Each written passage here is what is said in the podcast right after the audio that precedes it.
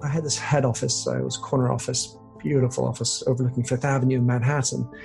And uh, one morning, I, I, I, look over to my right and poof, I see this big explosion.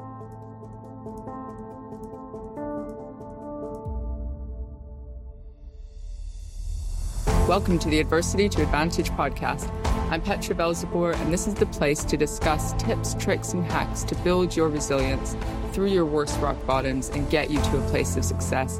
I'll be interviewing people from all walks of life, professionals, individuals who've been through their own adversity, and allow them to share their authentic and real life stories, opinions, and ideas about how to utilize our worst rock bottoms and allow them to catapult us into success. Welcome to the show.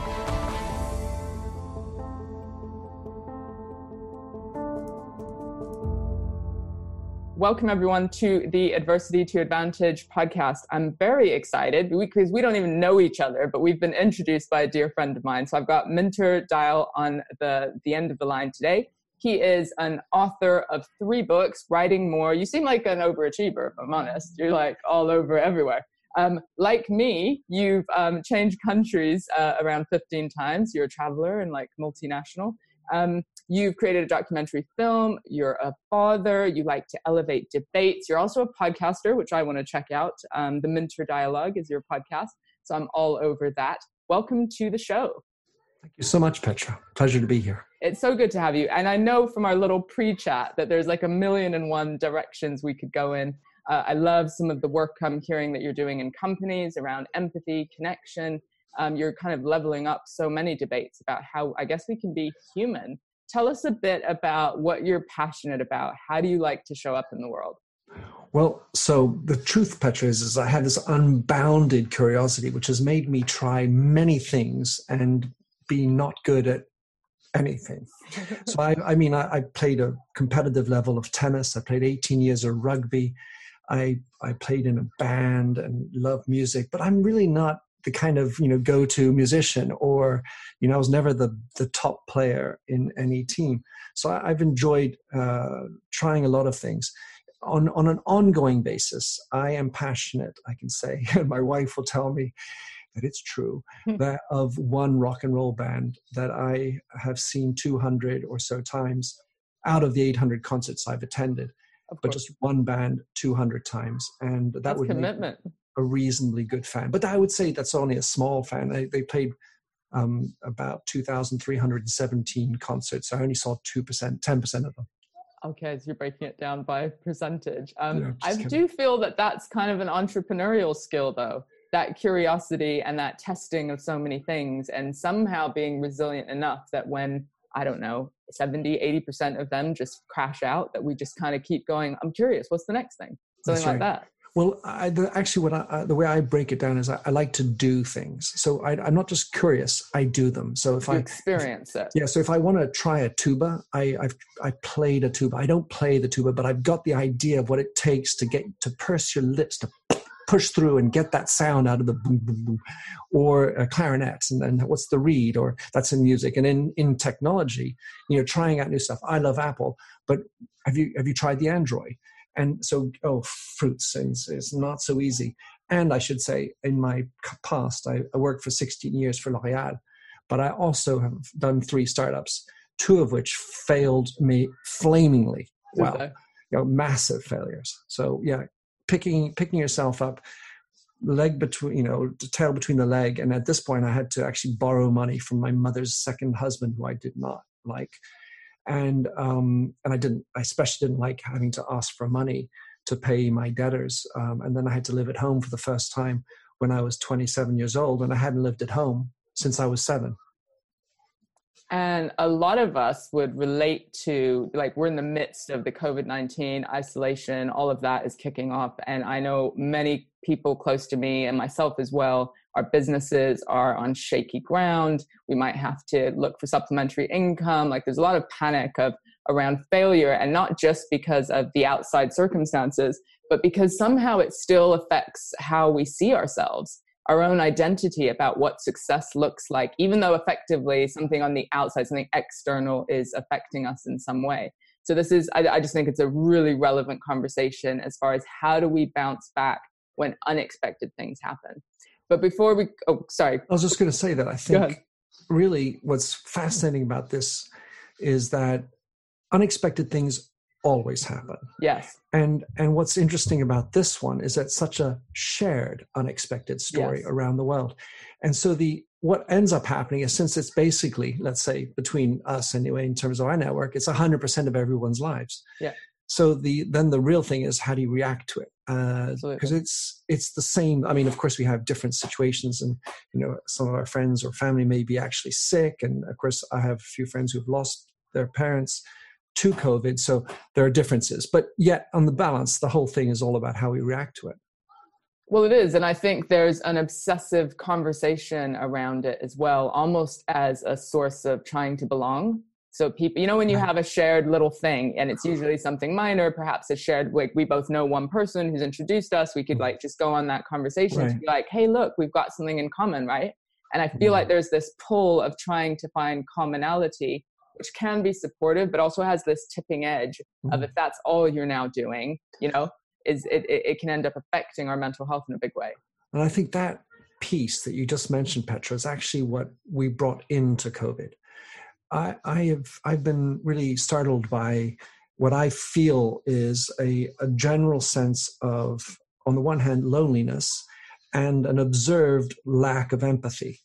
And but that was real before COVID. And so what I feel it's just is heightened, right? Is that what yeah, you're saying? It, yeah, it's heightened and it's actually revealing stuff. Yeah. And and somehow it kind of reveals a dearth of meaningfulness in a lot of people's lives. If you need to attach yourself to someone else's parents' sickness, and that's important to you, wow. Yeah, yeah, yeah.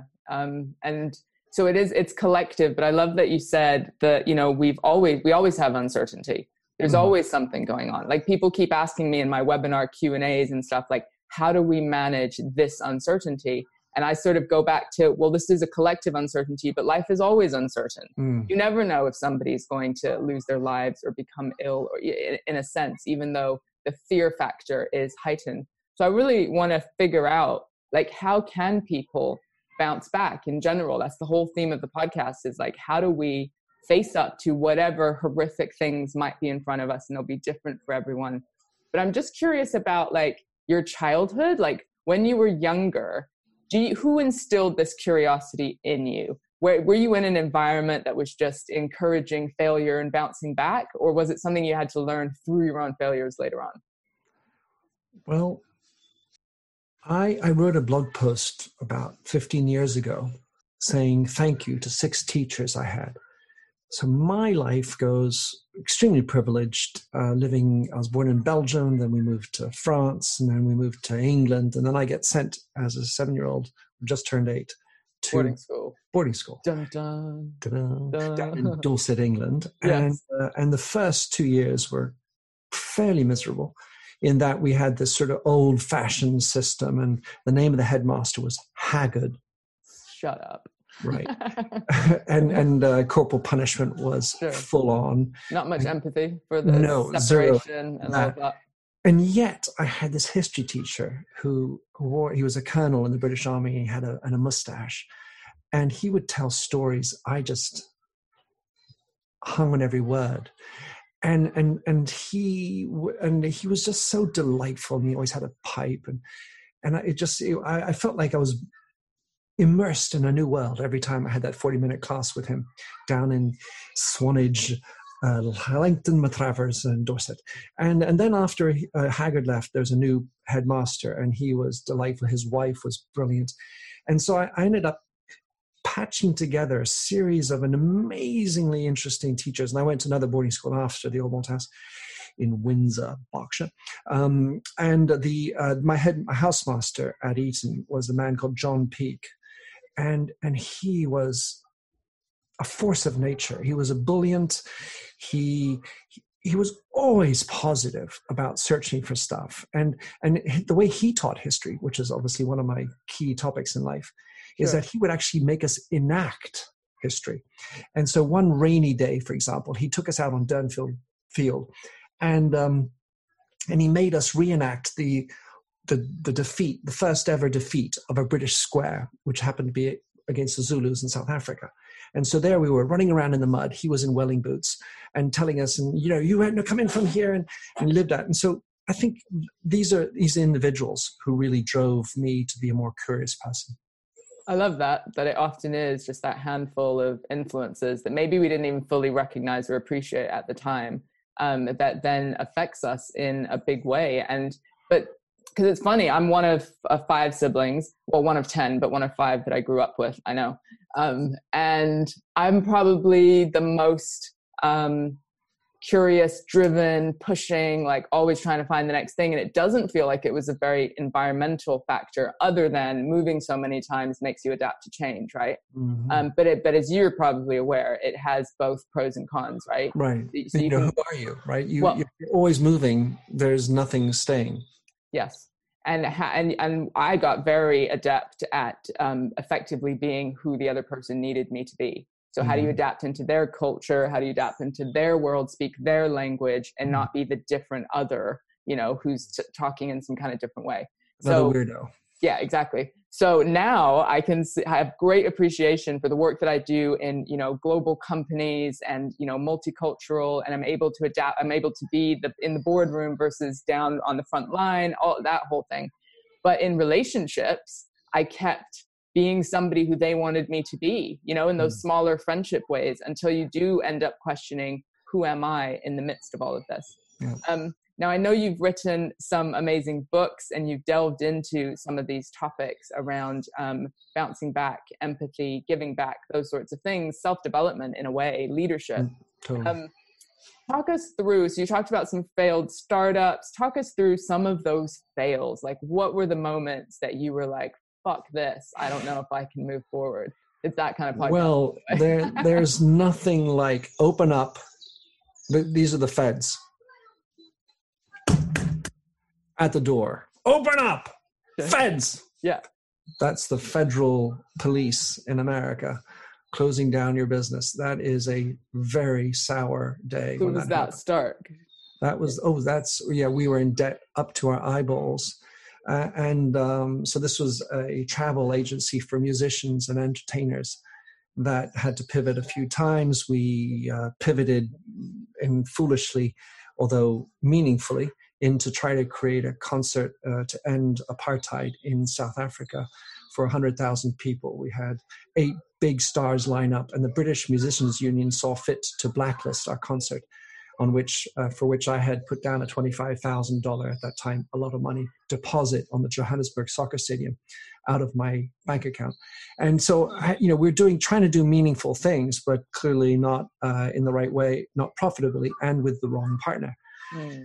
Because mm. uh, one of the partners um, saw fit to um, steal all our cash and um, and then all our clients, and then took a one-way ticket on our bank account uh, first class to um, out Asia. He also saw fit, which I never understood, uh, Petra, to take all my uh, Hermes ties. I had a hundred ties. I'd been a banker before that. That's so, random. Yeah, we are. it sounds personal. It sounds personal. Uh, well, it, it, ultimately isn't a personal experience, right? Because sure. you know my name is attached to this, and and the uh, the uh, liabilities were attached to me and my other uh, co-partner. And anyway, so at that point, uh, deep rock bottom. And the issue is going back and begging for money to pay off some of the debtors and the humiliation that that included.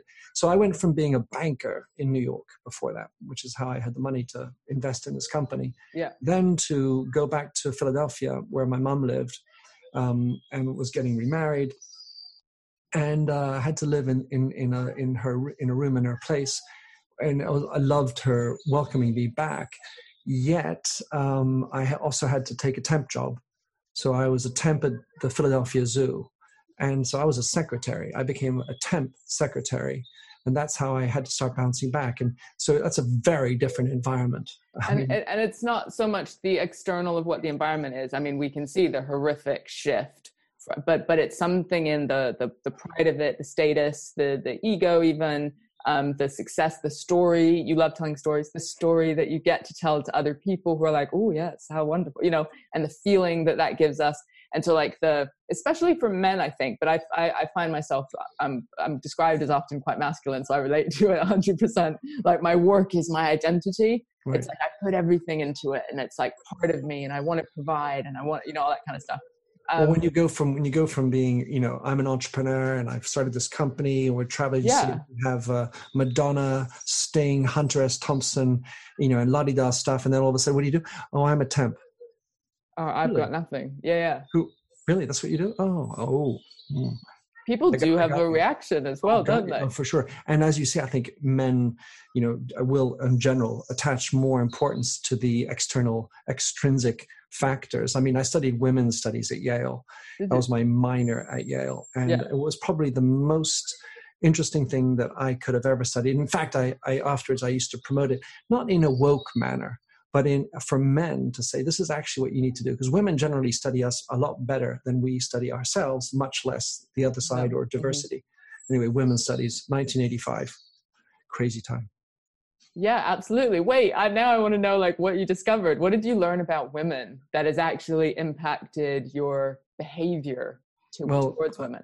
A, a lot. Okay. Yeah. Because oh yeah. Well, I mean, I, you know, I took twelve courses in it, and, and so there's there are many things like the politics of touch and how that goes down differently, and much more observant about how women are with women and how men are with women, and then uh, the interface between men and women, and um, and so gosh, my language my uh, understanding of, of minority. Um, when you spend 12 courses being the only man in a group of 15 to 20 women, you you end up saying, well, you know, what do you think? Whoa. Yeah. Heavy, it's like you're you know. speaking for all men everywhere. Right. And if you go back to like a board where there's one woman and, and 12 angry men, how, yeah. you know, what do you think? Well, there's a weight on a woman's shoulders because she feels responsible oftentimes for representing other women on that board, even though they're not there. I mean, of course, that's not always true, but there is that notion of, you yeah. know, yeah. What, what do you think, chick?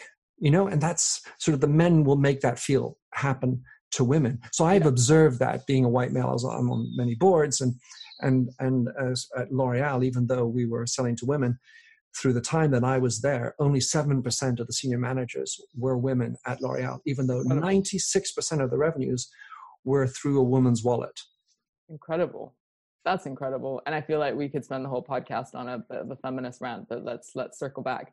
Let's circle back. Um, I know there's been some other things as well. So you've been impacted by 9/11 and by several different terrorist attacks and lost friends. Tell us a little bit just about the impact on you during that time. All right. So I think that just the quick context is, you know, I'm basically a privileged white male, lots of really interesting experiences, explored the world, loved languages, and it, it all could look very rosy. Sure. And uh, then I was on a sort of fast track at L'Oreal. I, at the age of 33, I became head of a, a, brand for them worldwide, and that's kind of young to have that kind of responsibility. 400 million dollars. Yeah. And um, and then uh, and I'm loving it, and I felt like, oh, this is actually a company where I don't feel like I'm working uh, the the people I'm working with, I, I am it's just it, it melds and it feels me, and and that was a real awakening. I hadn't had that real experience before, mm-hmm. and then I'm I had this head office. I was corner office, beautiful office overlooking Fifth Avenue in Manhattan, and uh, one morning I, I I look over to my right and. I see this big explosion, but I, I didn't. I didn't think it was big yet because it was quite far away. I was five miles away, Okay. And but you're said, right there in the city. Oh yeah, and I had a direct line on it. And uh, I call in my assistant Marianne, Mar- Marianne, and she comes in and and uh, she said, "Oh, there's been a terrorist attack." What do you mean that's a terrorist attack? This is like that, right? Yeah, yeah. yeah. I was like, "Oh my gosh, yeah." We I was here and I was there in 1993. That's what this is. I was floored. Anyway, that then sparked a whole series of things. Uh, first of all, my office was actually only one of the offices in the entire building. It was about 50, built, 50 floors, had a view on the the towers, and so my room was constantly in and out. But in between the first attack and the second South Tower, I was alone in my office again. So I called up Paris, and because you know I had I had a big big meeting in Paris coming up, and we were all worried about stressed about that. And I called up Paris and I, I turned around as I was speaking. So you like this big swinging dick in the big office, you know, yeah, yeah. hey, you know, da, da, da, da, in, in French. And then all of a sudden I say, well, I, I'm going to have to call you back. I put the phone down and I look back out and I see a plane flying down. I'm You like, saw hmm. the you saw it. I what's that doing? And I thought for sure this plane was like a security plane, or or maybe what they these these they have Canadair planes that jump, dump water from them. Yeah. Anyway, oh right, to stop the it didn't do that. It it turned around and, and went in for the South Tower, and then all of a sudden, kind of m- my floor fell off. And and I'm as I'm going through this, and I'm thinking about the people who are in the building because I had many friends who were in, the, of course, and four who didn't make it out. And I'm thinking about my grandfather's experience because he was captain of a ship in the Second World War when he discovered that Pearl Harbor had been attacked. And, and not only did that change his life that day, he ends up losing his life as a result. And, and I was like, whoa, this is my moment. And, and I, I really felt like from now on, I've got to do what's important and meaningful in life. And so you can't do that 100%, but that was really a switch on moment for me to say, all right, I'm selling soaps and suds, making people's hair beautiful and clean, but it's got to be more than that. So I'm going to. So you're saying it was a switch like that. Um, the, the, yes, but not not everything. Right. So there was a moment like, aha, all right, yeah. this is my time. I've got to step up. I'm captain yeah. of the boat. I'm, you know, this ship Your is. Boat. Yeah. yeah. I felt like, well, I was running this company, and so I, sure. I did feel like I, ha- I was beholden to my team, my clients, my distributors, and all this. And and then, and it's not like overnight I did anything right away, but things no. worked out that way. I mean, I mean, for ten years I'd been holding on to a story that I wasn't able to tell my father, and it, the story was who was his father and who was his mother. I was named after his father, and for 10 years I had been researching the life of his father and mother, who both died before I was born. The father who was killed in the Second World War. And, and so I, I, I, I talked to 130 veterans of the Second World War, people who knew my grandparents. I got their story, and yet I couldn't tell my father turns out my father and I at that point were not particularly close, but he'd come to visit me in Manhattan on the 10th of September 2001. And on the 10th of September, we had a lovely dinner. My wife prepared beautiful French food. And we talked about the Yankees, the beautiful fall weather, how business was going, the big meeting I was doing in Paris, and not a thing about the 300 page manuscript that I'd written about his parents. Yeah. And the stories, the love letters, the everything. And then then the next day happens, his plane's canceled, and he comes back for dinner. And that night, I just launch into him and I tell him, you know, over five hours, everything I discovered about his, his parents. And he started to cry for the first time in my life. I'd seen my father cry. And I know that the kind of, I'm imagining the chain of white male privilege where men don't show weakness. That's right. Yeah, exactly. Yeah, and it, it started me on a, on a path to allow myself to cry more often, but I'm still not good at that. But I certainly developed that as that went through. What did it feel like to have your father sort of show emotion and off the back of your research? Well, to be truthful, the first point is a little bit of rejection. Right? I rejected it. Okay. I didn't. I, I, was not accommodating. I was. I was more like in my mode of, gotta tell him this story. You know, because who knows what's going to happen. Well, also, who knows what's going to happen tomorrow? We could all die. So there's an, almost an element of fear. And you know, back to your comment a little bit before about we attach importance to this when it's a distant thing, and you know how people in Minneapolis or where God knows where else were also feeling worried. Well, it certainly felt more real to me, and yet I you know didn't have a spouse, so I lost, but I did have friends who were lost. And so then I was talking with their spouses. So I was quite close, but not the first line, because there's a difference between. Well, there is, but there's still, as we're seeing in certain cities with how lockdown is is occurring, there is this collective fear in the energy right, and right. it's so palpable i mean i was in kenya during 9-11 and mm. it's a part muslim part um, christian and so the the energy of like violence could break out or this kind of what's going to happen kind of um, affect uh, just in the energetic field was so profound and and i think there's something similar happening now which is we we feel it and so yes i get that you're one step removed but you're in the city you're in the epicenter right which is where the heightened fear, but also the collective humanity, like all of that would have been so much more. It already felt heightened even where I was. It felt heightened in so many places. Um, but it's a real visceral, you know, uh, reflection. And in a way, you had that moment of reflection, mm-hmm. and then it starts showing up in your actions, even if you, maybe you didn't. Like in hindsight, we can go, you know, exactly. You know, I'm rewriting I, I history. To, yeah, I needed to be me. I needed to say the stuff. I needed to show mm. up. Like fuck mm. everything. Like That's what's it. what's the point of life if I don't show up and be who I need to be or say what I need to say?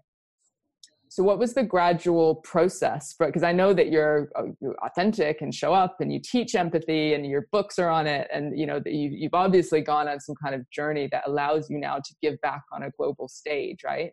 Mm-hmm. Um, what were some of those journeys from being a guy who probably didn't show much emotion to mm-hmm. one who needed to change his life in that moment mm-hmm. what were those gradual kind of points well a lot of them are i would say petra with hindsight more of course, of easy course. to write because for example so i'm running redken this uh, hair care company yeah and i'm just loving it and our mission was earn a better living live a better life and it finally dawned on me the power of the second portion of that phrase. And and and the reason why that's relevant is that a we we always were that, but there was like a whoa now this is real. Sure. And and how did that come alive for our team? And we actually because we're in L'Oreal, so there are 38 different companies, brands, and they're all systematized with synergies and back office, this and that, and human resource policies so how if if if i want to make my team live a better life how do i do that inside a large organization that doesn't necessarily subscribe to that mission and and so i i really pummeled down into that and then i was sent to canada mm-hmm. to run the subsidiary up there. And the challenge there is i'm no longer one brand i'm multiple brands. And i and i kind of felt a disconnect uh, because it's it's hard to belong to everybody. And in fact it's impossible to feel a part you know belongingness to everybody. That's true. and and within the story of empathy the interesting thing here is to what extent can you allow yourself to be part of a tribe?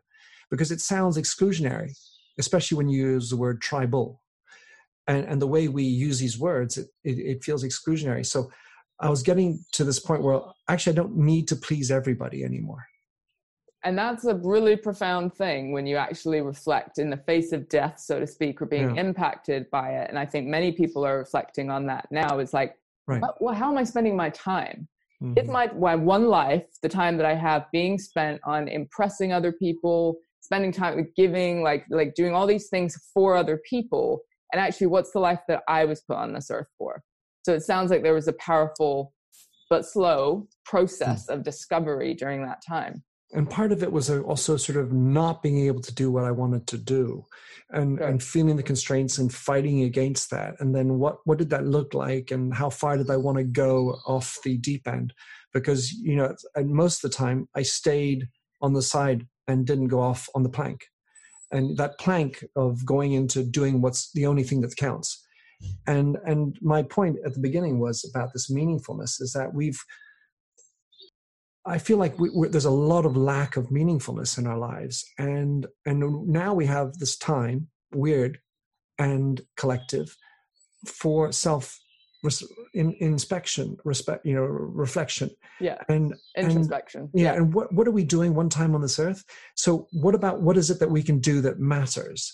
And and the key point, and when I say I like to elevate the debate, is to move away from the fear side into the hopeful side, maybe love side, if we want to be a little bit more hippie like. Because, sure. by the way, I didn't tell you who the band was. I was sure you were going to ask me, what band would that now be? you have to say. Well, I do, just to you know satiate people's curiosity. They're a band from San Francisco uh, that was born in 1966. The name was the Warlocks in, in the first instance, but then they became the Grateful Dead and and Love it's not un, insignificant because I think in in both in 9/11 and this period, you mentioned it, we're up against death. Yeah. And the Grateful Dead is their philosophy, which I didn't understand right away, yeah. is, is once you accept that we will die, which by the way we is will, the case. Regardless of then COVID or anything. Once you get through that, you can actually release yourself more for more enjoyment. which can include enjoying little things and, and silly things and Yeah. light things. Just letting go. Right. Where I'm focusing the story, though, is to try to do more meaningful things because, you know, let's say jerking off, right? Maybe it feels good, but it's kind of light. Let's go with bigger things, do things for other people, be more meaningful in your existence so that when you end, you can say, I contributed. So, what brings you the most meaning? What have you discovered for yourself that gives you? Because I think it is different for everyone. I think there's Sure. some core principles around contribution, connection, being your full self, but that somebody could feel that running a fish and chip shop and be like, this is my, you know, I'm feeding my family and I'm showing up and I bring light and, you know, to my customers. Like that could be their thing, right? And Yeah. for for me, it's like writing and being on big stages and podcasting and, and sharing um, a message and feeling like I'm there for people, right? So, what's it for you? So, on balance, it's uh, about making people frown, um, but not frown at me, but frown somehow internally. Uh, something shifts, and so I my shift, the gear shift, is maybe down into third to go back into 5th Mhm. by a fourth, and so I, I don't mind that little downshift, and that's what I try to do. point. The kind That's it. of Oh, you know, whoa, and then Yeah. and and then and then rev up because what I want to do is speed up. I want to elevate the debate after I make the change. so and you question- believe more than anyone that a catalyst moment of like um, can sh- shake people maybe out of their habit sense and wake them up to the possibilities of who they're really meant to be. Absolutely. And actually, my new book, which is coming out on leadership, I, I talk specifically about this issue, which is that I've observed that most people who are on this little bandwagon, or you know, maybe a big bandwagon of meaningfulness and purpose Yeah. in business, have had a life-changing experience. Yes. Have had lost someone loved, have uh, have had a crimped life or health uh, for themselves. Uh, and I consider having type 1 diabetes my sort of biggest signal of, of my uh, mortality. And in dealing with everything I imbibe with an injection, there's definitely a feeling of, of reality to that for me. But my, my injunction in the book um, is why wait to have a life changing experience to move along? Right. and do it younger when you've got more force and energy than think that you're immutable, invincible, and that the world is only for you. So that's what I'm trying to do. But so I'm explaining my issues and my life changing events. And, and the observation is that that's typically how it moves. But it's so fascinating and powerful to be here where I am. So I'm trying to I'm trying to convey that energy and that the zeitgeist of being meaningful and how that's cool to people who haven't got it without needing the life changing experience. And how effective do you think that is? Do you think somebody can get it?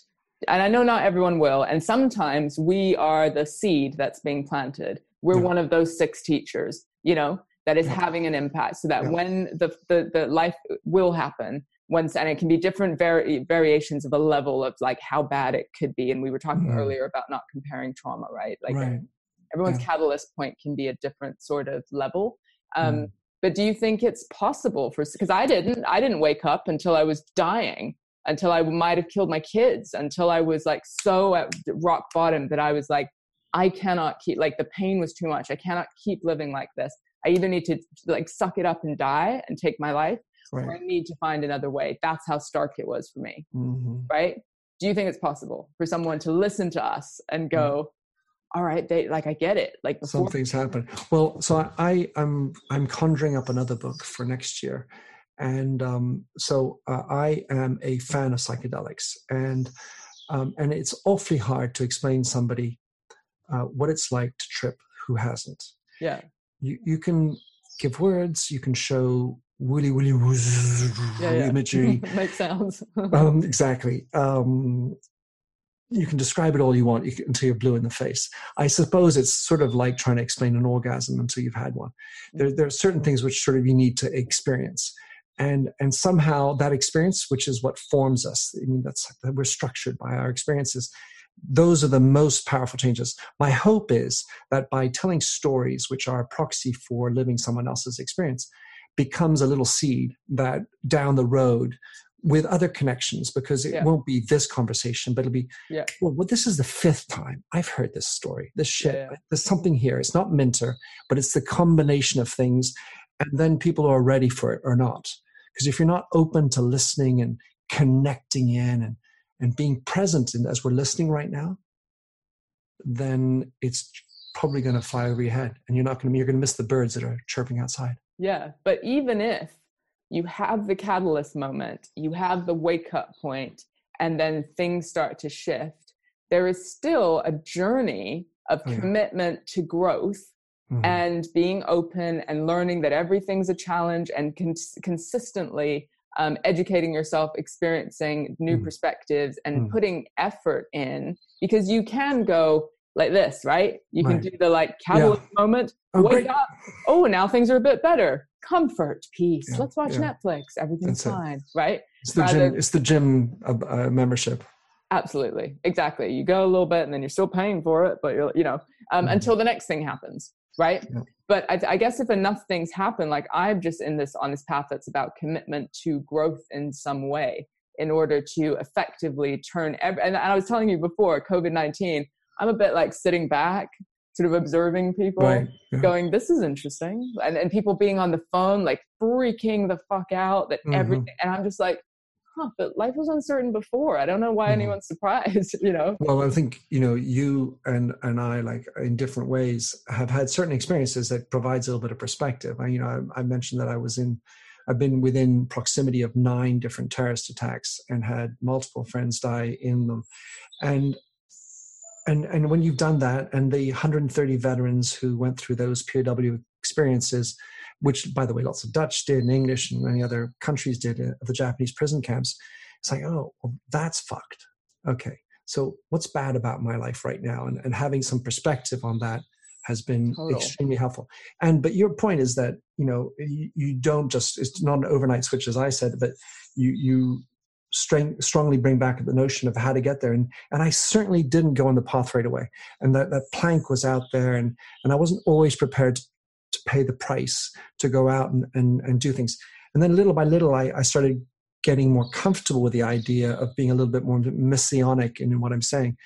And I also think that being public about it is a key thing. So it's sort of like, you know, I'm planning to lose 10 pounds and you and you type publish on Facebook. Well, it turns out that there's a much high, I don't remember the number, but there's a much higher likelihood that you'll lose those 10 pounds if you hit publish in public. Accountability, right? Yeah. Yeah. It's some self accountability, imagined responsibility to somebody else now that I published it. Yeah, absolutely. So talk us through because we haven't got that much time left. I feel like we could talk all day. But um, what are some of the habits and practices that you try and put in place? I know there's quite a range for you. Maybe um, the, the the key ones that have, have supported you through difficult times and allow you to stay in that mindset that we're talking about of changing perspective and being ready for things. Right. So the first thing is uh, gaining permission. So that's with yourself and with my wife. I've been married for 25 years, and and uh, and these moments of selfishness where I'm going to indulge myself to take care of me, and we um, and, and she's extremely indulgent of that. Uh, she's independent. I'm extremely independent individual. So first point. Secondly, is I, I have a quite a disciplined approach. So I, I like to get up early because I want to make sure that every day I do something important. So I tend to get up early, uh, even if I'm tired, and I write. How early is early? Well, it depends, but It let's depends. say Before the day.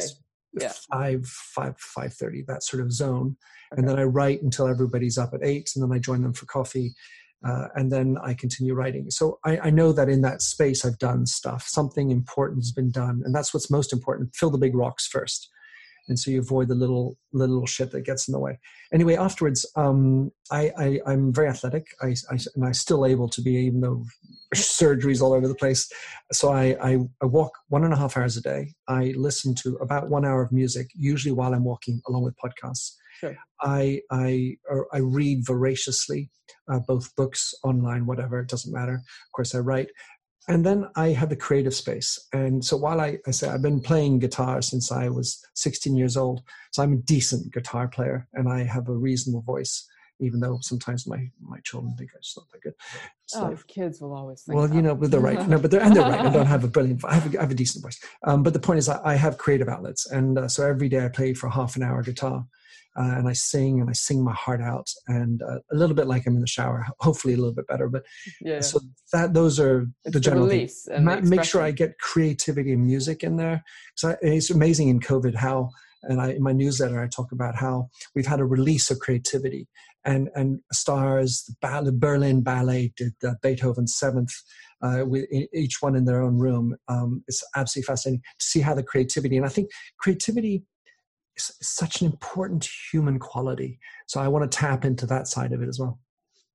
That's such a host of things. Do you ever have a bad day? I do, yeah, uh, sure. Well, so first of all, I, sleep is a big, big deal, and I'm not a good sleeper, and so okay. I, I, um, if I don't sleep well, I'm cranky, and that's not good, uh, and I, and I just don't feel good in my body, and if I, if I haven't slept well, I often feel like I can get injured when I do sports because I still play high, high intensity, high impact, uh, like tennis, for example, or paddle tennis. Yeah, so I, I, have my bad days typically around sleep. And why am I sleeping badly? Well, I'm thinking too much. I'm sure. worried about other stuff. Yeah. And uh, so I, I, actually the other stu- subject I studied at Yale was sleep, and uh, and I think that that was back in the 80s at the time was like you know embryonic study, but I've learned a lot, but it's not because I know a lot. Just like my book, Empathy. Here's another thing. I wrote a book about empathy you would have thought I would know everything about empathy, but it certainly doesn't mean I'm capable of being empathic all the time. Yeah, it's funny that because we can get the theory just right, but it's the experience is a lifelong journey of vulnerability, connection, putting ourselves out there. Um, we are coming to close to the end of our time. So before I ask my final question and get your perspective on something, let people know where they can find you, where can they find your books, if they want to work with you, where are you?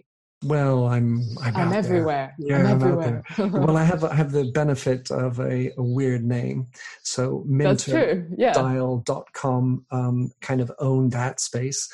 Uh, and mdial on Twitter. On on my site, you can find my books. Um, so there are three. One is The Last Ring Home, Future Proof, and Heartificial Empathy. And I would really love it if, if people would like to take 30 minutes out of the day to take a look at my documentary film. It's VOD, it's like a pound uh, 50 or something like that on iTunes and YouTube and Amazon. Sure. Um, and it's a documentary about my grandfather, Second World War. And it's all about love, courage, and honor. And I think we could do with a lot more of that in today's world. We bloody could, which nicely leads into my final question. What do you think is a perspective that people can try on during these challenging times. And, and I'm going to just assume that it's some of the people who are um, amidst fear, panic, mm. perhaps losing income, perhaps thinking that this is their rock bottom point. Like, what's a way that they could switch up their perspective, if any?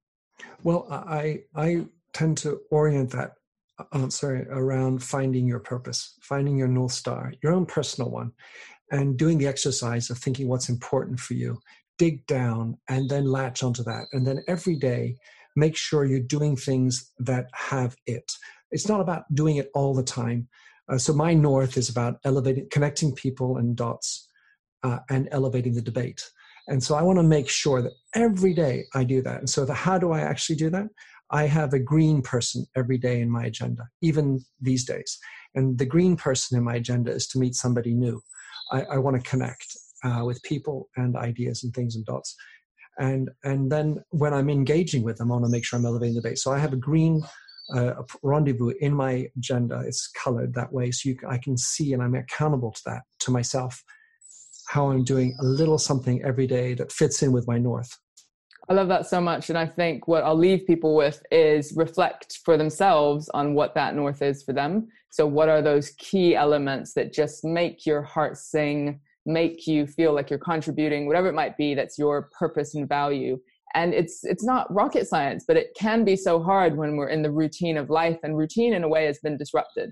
So now more than ever it's a great time to just reflect back take a step back and think what are my things and how can i get creative at the moment right? And truly uh, put them into my calendar and my day and you'll look back and your life will change Minter, thank you so much for your time. I can't wait to read your books. Appreciate you coming on. My great pleasure, Petra. Thank you.